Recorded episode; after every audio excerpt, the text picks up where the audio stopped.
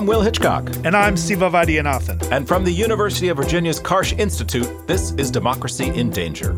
As our listeners know, this season we've been obsessed with democracy and the law.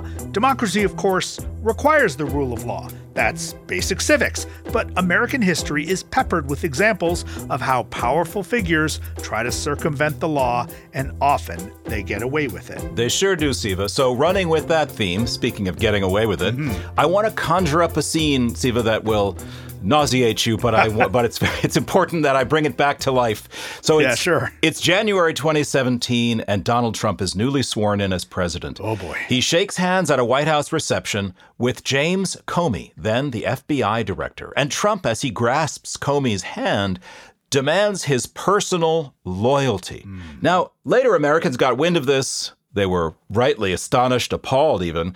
But Here's a subversive thought. Mm-hmm. In some ways, Trump's idea of Comey, the FBI director, as his guard dog kind of aligns with the way a lot of presidents have thought about the FBI, an mm. institution that was supposed to serve them.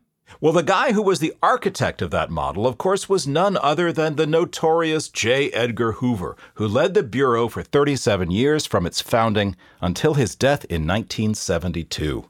Yeah, it's, it's not hard to see parallels between Trump's style of leadership and Hoover's. After all, both were obsessed with loyalty, both were driven by conspiracy theories, and it's all very ironic now, of course, because FBI agents back in August raided Trump's Florida estate, and they are helping to investigate his handling of federal documents that he wasn't supposed to have. And so far, they're turning up a pretty damning case against him. That's for sure. And it's a great moment now to turn to an expert who knows as much about the Federal Bureau of Investigation's history and Hoover's role in molding it as anyone. Beverly Gage is with us from Yale University. Her latest book is hot off the press. It's called G Man J. Edgar Hoover and the Making of the American Century. Bev, welcome to Democracy in Danger. Thanks. It's great to be here. Well, in your new book, uh, your new biography of J. Edgar Hoover, you make a very strong case about, of course, the influence that Hoover had not just on the FBI, but in many ways on American political culture.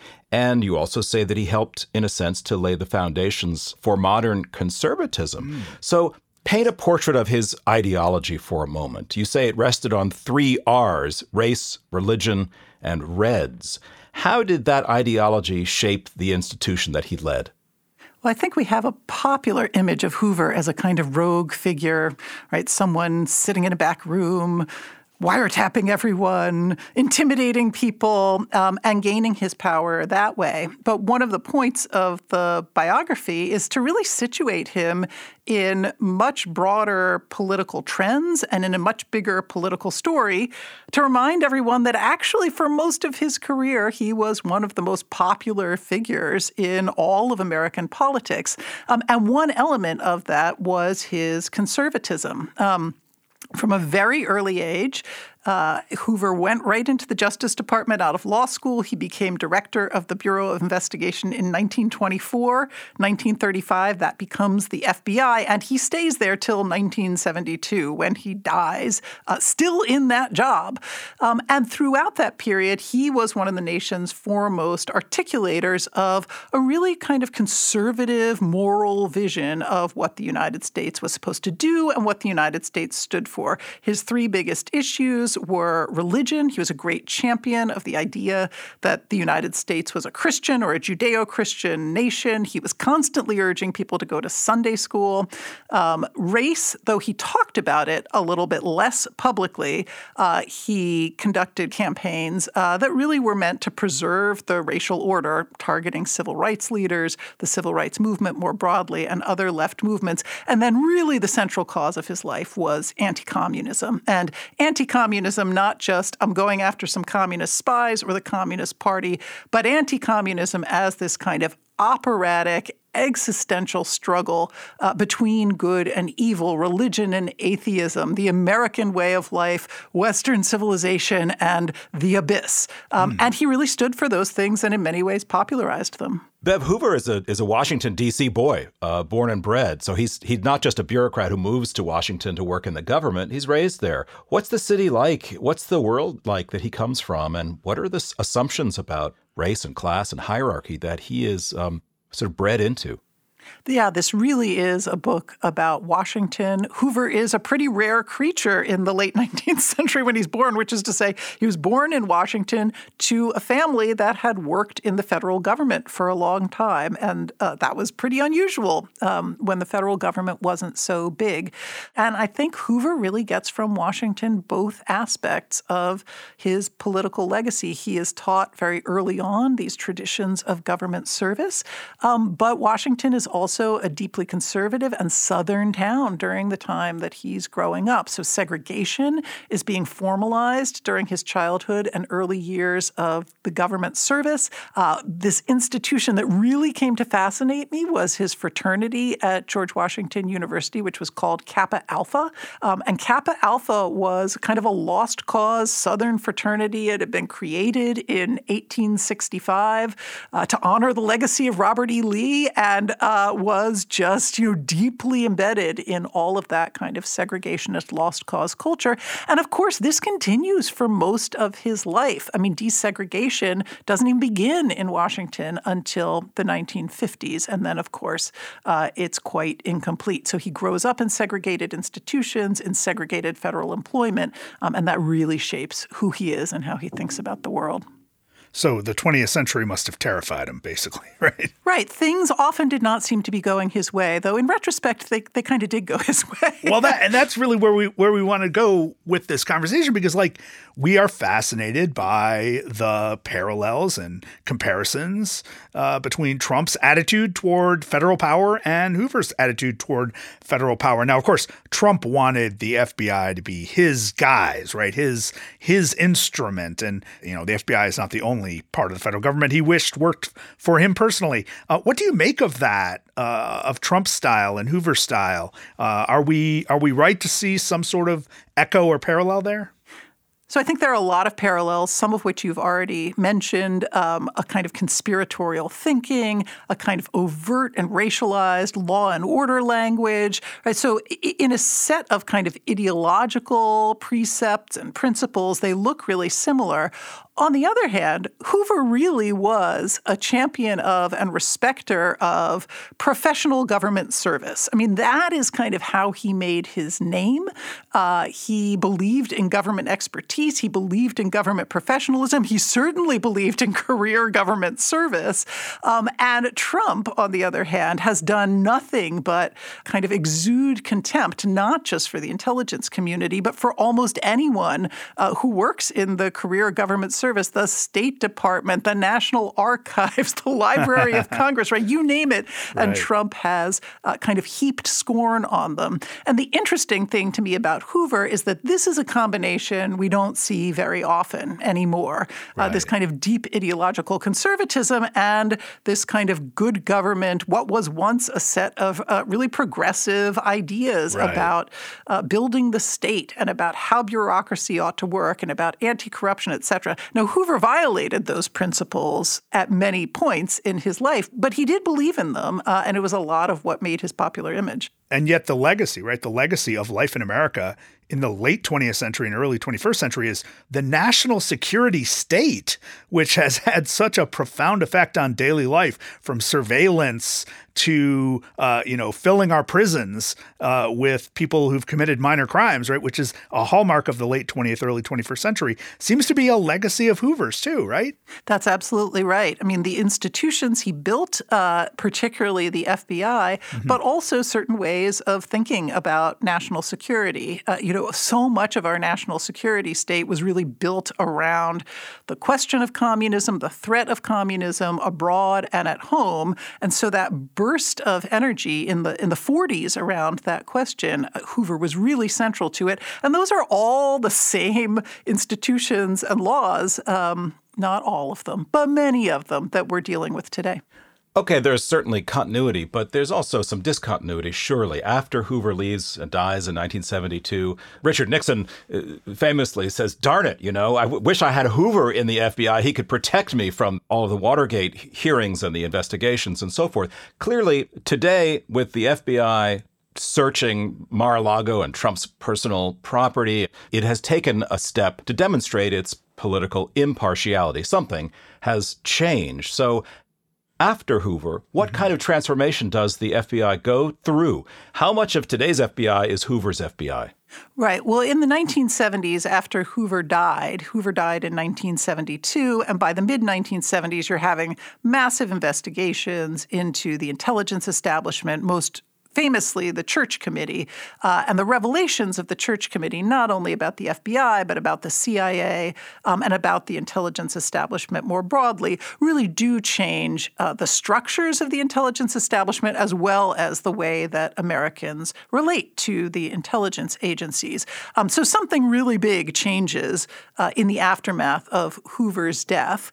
Uh, but I also think that, you know, the FBI remains in the same kind of awkward position that that Hoover was in. So he and Nixon happened to be incredibly good friends. They kind of got together around the Alger Hiss case in the 40s. Mm-hmm. And then they were just pals uh, during Nixon's time as vice president during the 1960s. I have all these nice little scenes of them kind of hanging out together, having cocktails, sort of double dating, you know, Hoover and Clyde Tolson and Dick and Pat, and they're all just together. so uh, they had this deep relationship. But interestingly, uh, once Nixon becomes president, that fractures a little bit because while Hoover does understand himself to be a servant of the president and he does have this close relationship with Nixon, uh, he also draws some lines about, you know, even you, Richard Nixon, cannot make me do certain things. Mm. Um, and in weird ways, he kind of ends up as, as one of the civil libertarians of the Nixon administration wow. because he does not want Nixon to politicize the FBI uh, to the extreme that Nixon wants to.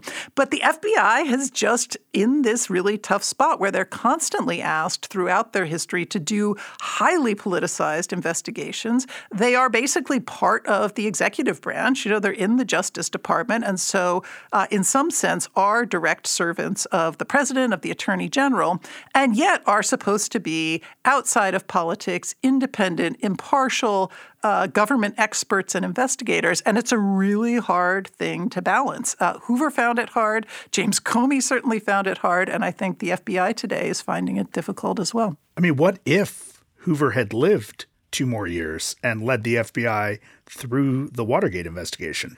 How would that have been different?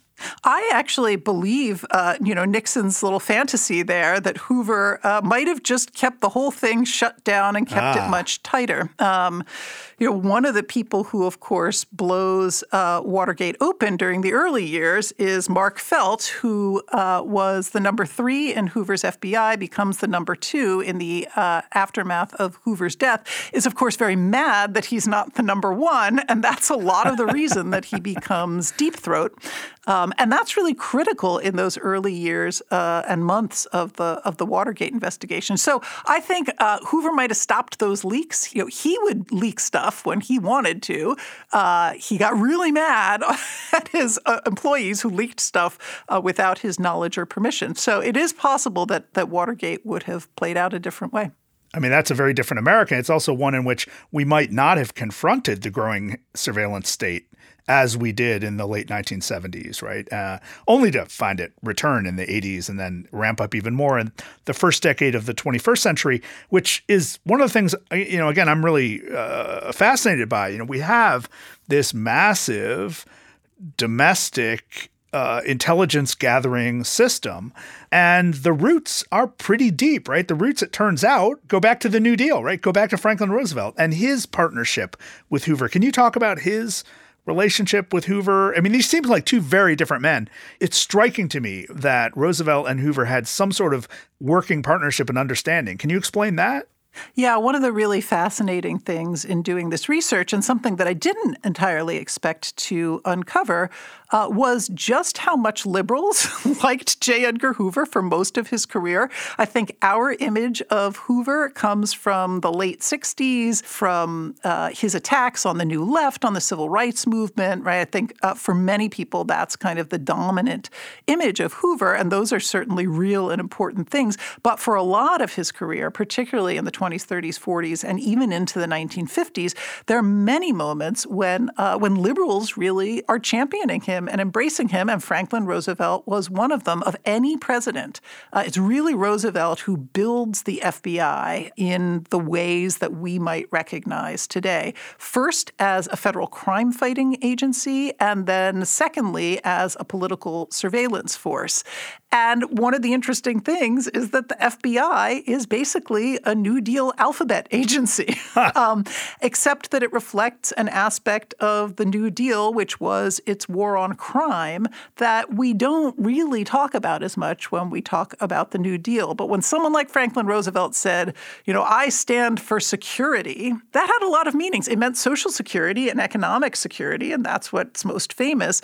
Uh, but it also meant security from street crime crime and violent crime, which was a big, big issue in the 1930s. And then, uh, as the war came along, it meant national security. So it is really Roosevelt who first empowers the FBI to carry guns and become this uh, sort of federal crime fighting force. The name G Man in the book, which stands for government man, comes out of the 1930s. And so uh, Hoover's this kind of avenging federal crime fighter. And then on the surveillance question, it is the war and the lead up to the war where Roosevelt, who is not much of a civil libertarian, right. as, as any Japanese American family will tell you. Right, exactly. He kind of pulls Hoover in and says, you know, these Nazis and the communists, they seem like kind of bad news. I know you're not really supposed to be doing this stuff, but could you do this stuff? So Hoover's kind of back at it uh, by by the late 30s, and then the war just vastly expands all of this. Bev, Hoover's FBI and Hoover himself was obsessed with communism and the, the threat from the left. Today, the threat to democracy is from the right. Let's just put our cards on the table, um, the far right.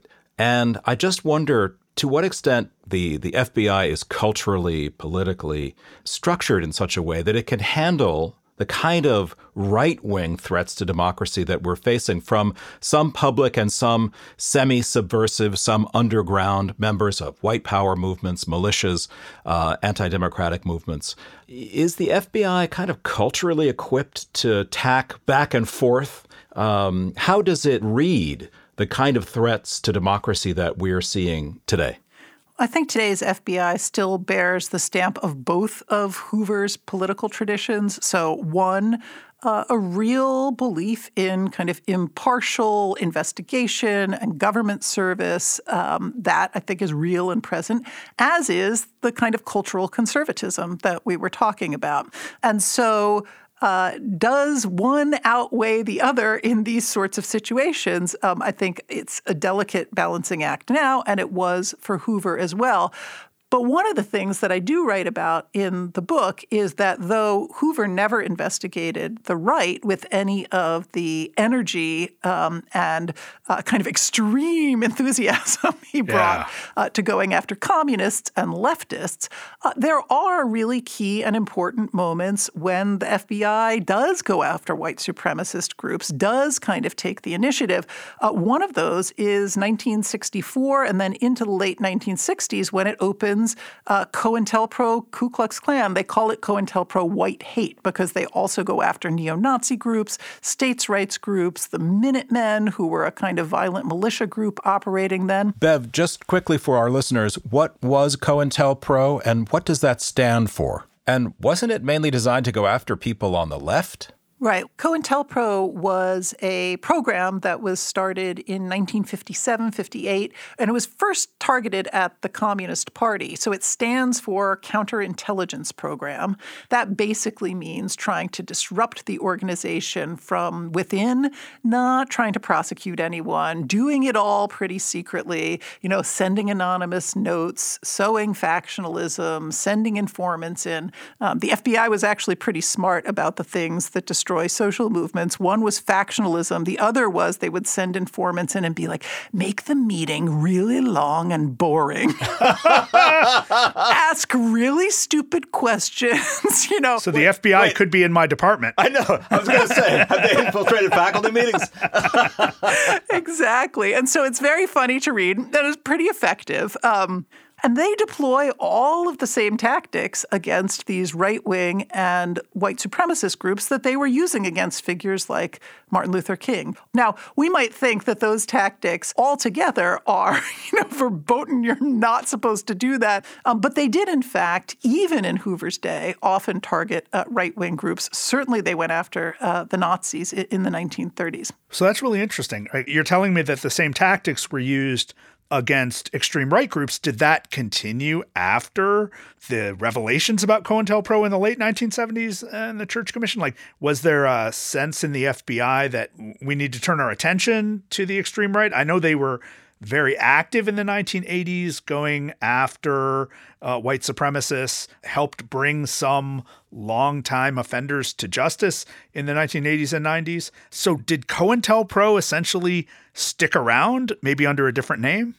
Right. So COINTELPRO formally ends in 1971 um, after there's a burglary at a Media, Pennsylvania, sort of small FBI regional office, and some anti war activists break in. They steal all the documents. They publish these documents. From Temple University, by the way. I know those guys. Yeah. They were never caught. It's kind of an amazing story. it's an incredible They just story. went on to become like nice professors. Yes, and, yes, religion department.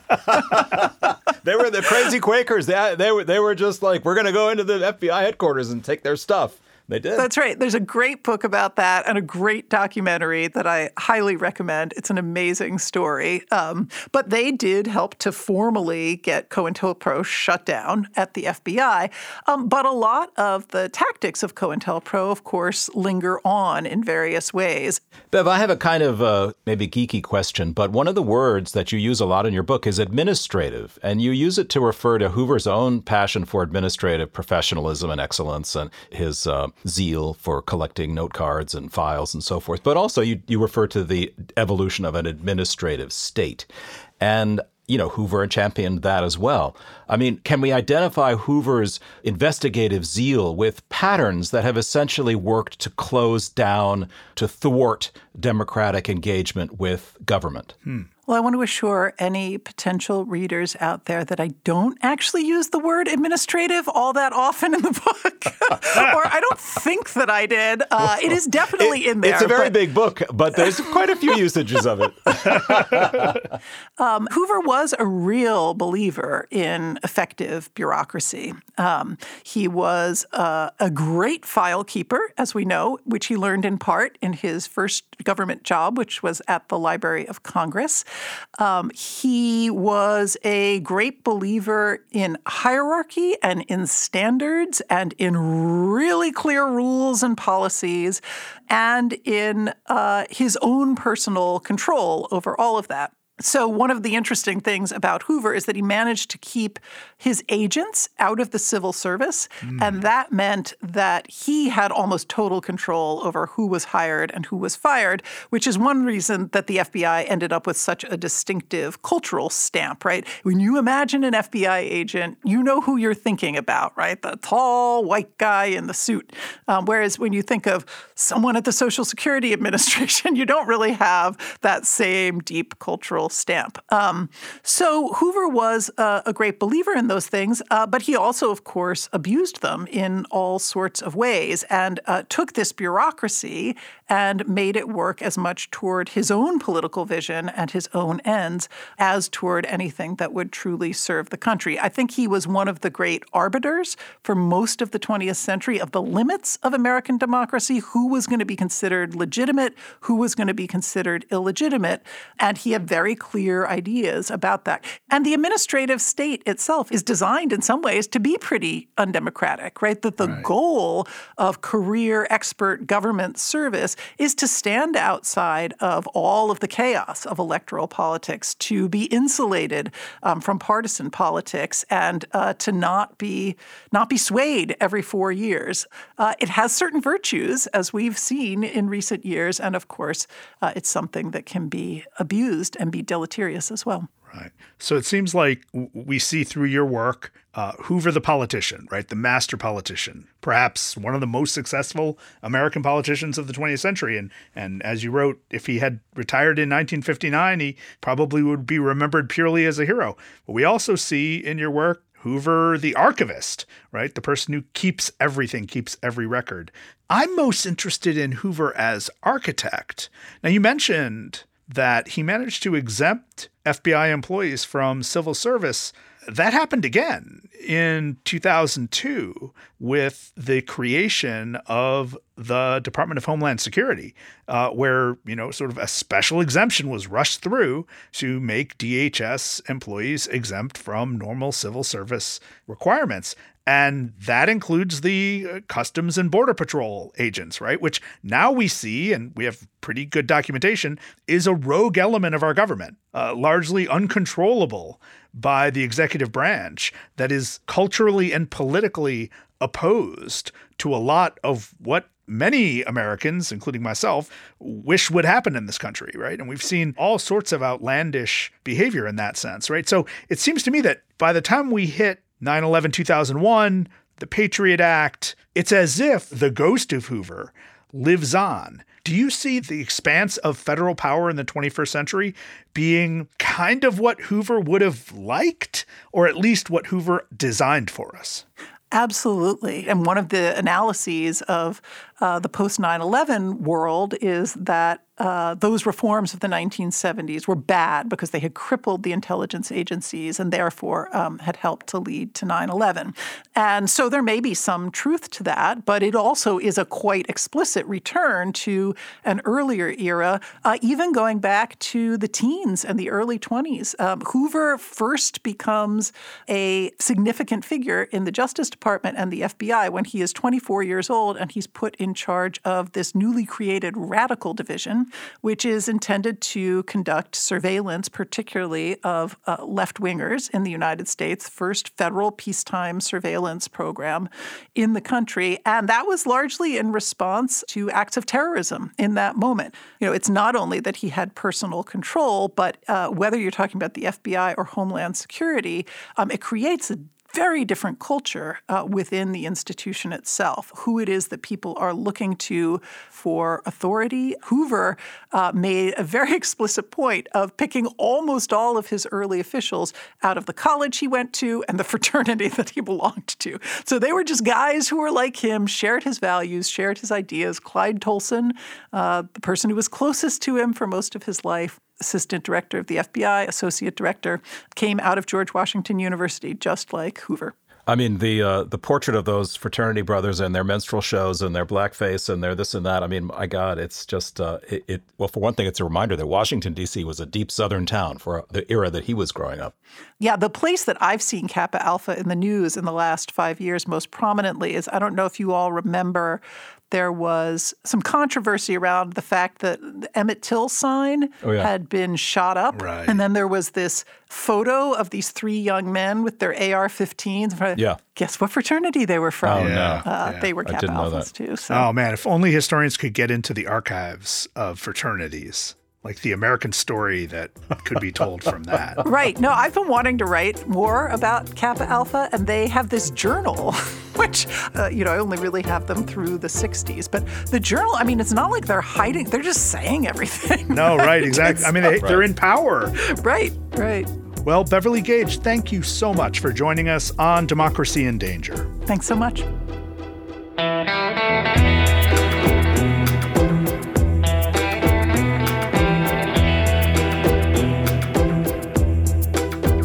Beverly Gage is a historian of the Gilded Age and the 20th century at Yale University. Her work has appeared in The New Yorker, and she's a contributing writer for the New York Times Magazine. Her new biography of J. Edgar Hoover is G Man, and she's the author previously of The Day Wall Street Exploded A Story of America in Its First Age of Terror. Democracy in Danger is part of the Democracy Group Podcast Network. Visit democracygroup.org to find all our sister shows. We'll be right back after this message from our friends. In a world saturated with apocalyptical news, the All About Change podcast, hosted by me, Jay Ruderman, is a much needed breath of hope. We bring you stories of activism, change, and courage. Individuals who leverage the hardship they've endured to better other people's lives. It features famous guests such as NBA star Kevin Love or actor Geena Davis, as well as less known people with incredible stories. Check out All About Change podcast for your dose of inspiration.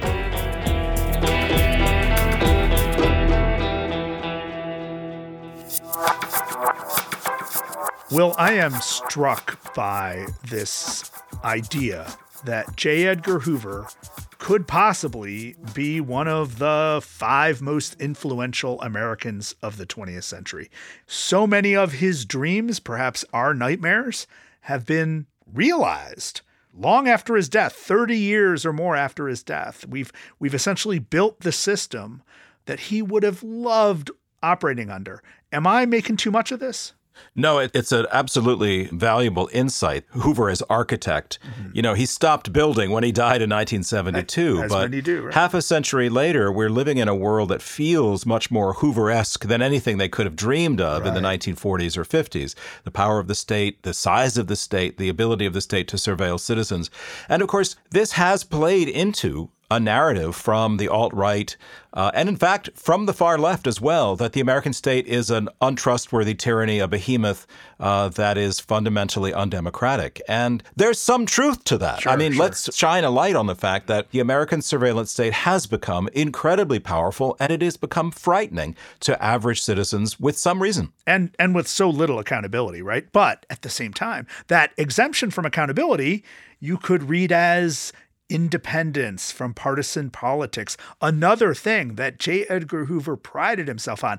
One of the reasons he could work so closely with a Lyndon Johnson and a Richard Nixon.